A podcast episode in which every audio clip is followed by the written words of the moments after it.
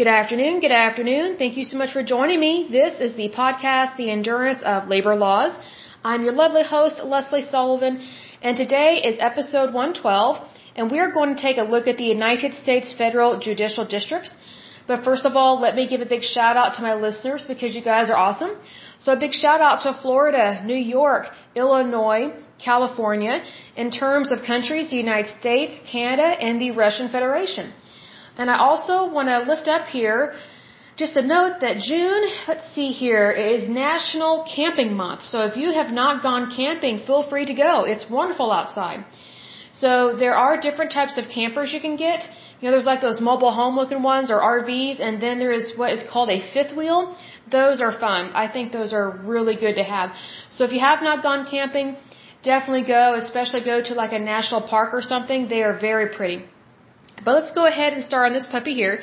Again, we are talking about the United States federal judicial districts. So it says, for purposes of the federal judicial system, Congress has divided the United States into judicial districts.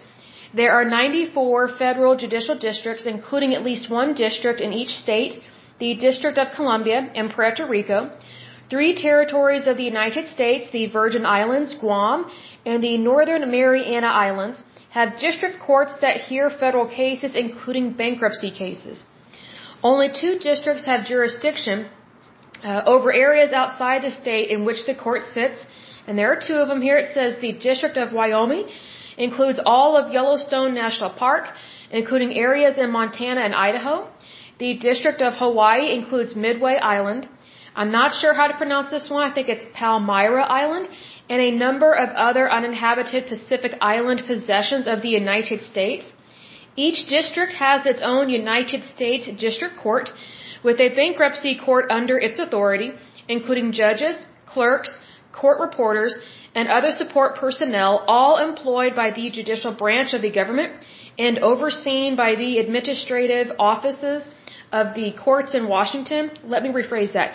The administrative office of the courts in Washington, D.C., there is also a United States attorney in each, in each district who acts as the federal government's lawyer in the district, both prosecuting federal criminal cases and defending the government and its employees in civil suits against them.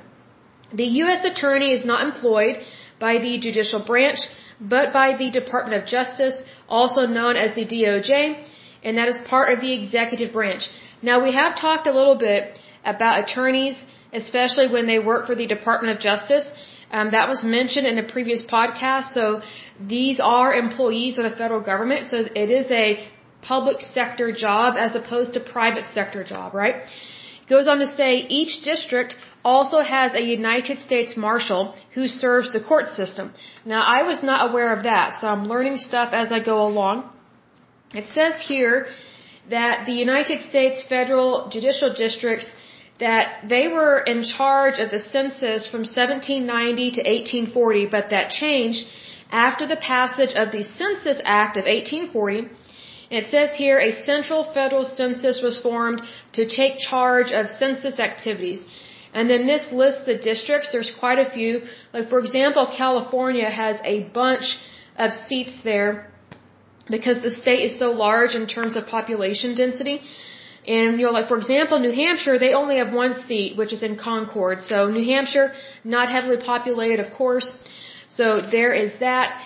So that is it for this podcast. Like I said, short and sweet, to the point. But I will say this: in regards to your federal um, judicial districts and your judges, I do think you should look up your judge in your area because you need to know who is hearing these cases and what kind of decisions are they making and judgment calls are they making and what I would do and what I think is kind of neat is you look up your judge and you see where did they go to school because sometimes you can tell how a judge is going to rule on something based on the law school that they went to.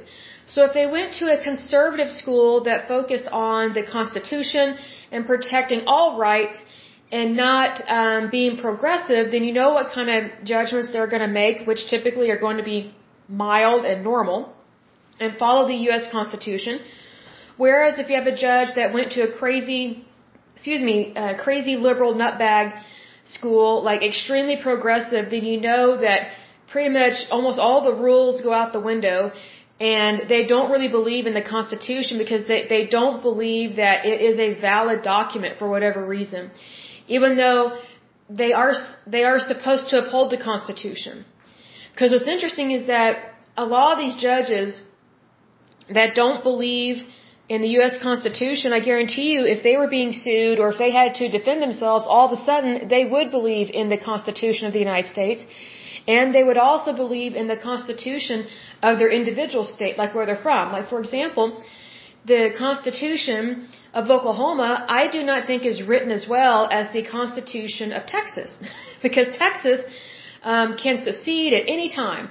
So that's why Texas is pretty blunt about a lot of things, and they always say like, um, "Don't mess with Texas" or something like that.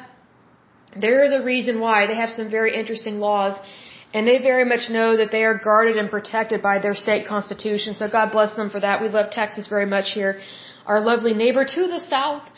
So definitely very interesting there. But that is it for this podcast. Um, if you do have any questions, do reach out to me. If you would like to be on the show, for sure, contact me. There should be a message me button on my podcast as well. But until next time, I pray that you're happy, healthy, and whole, that you have a wonderful day and a wonderful week. Thank you so much. Bye bye.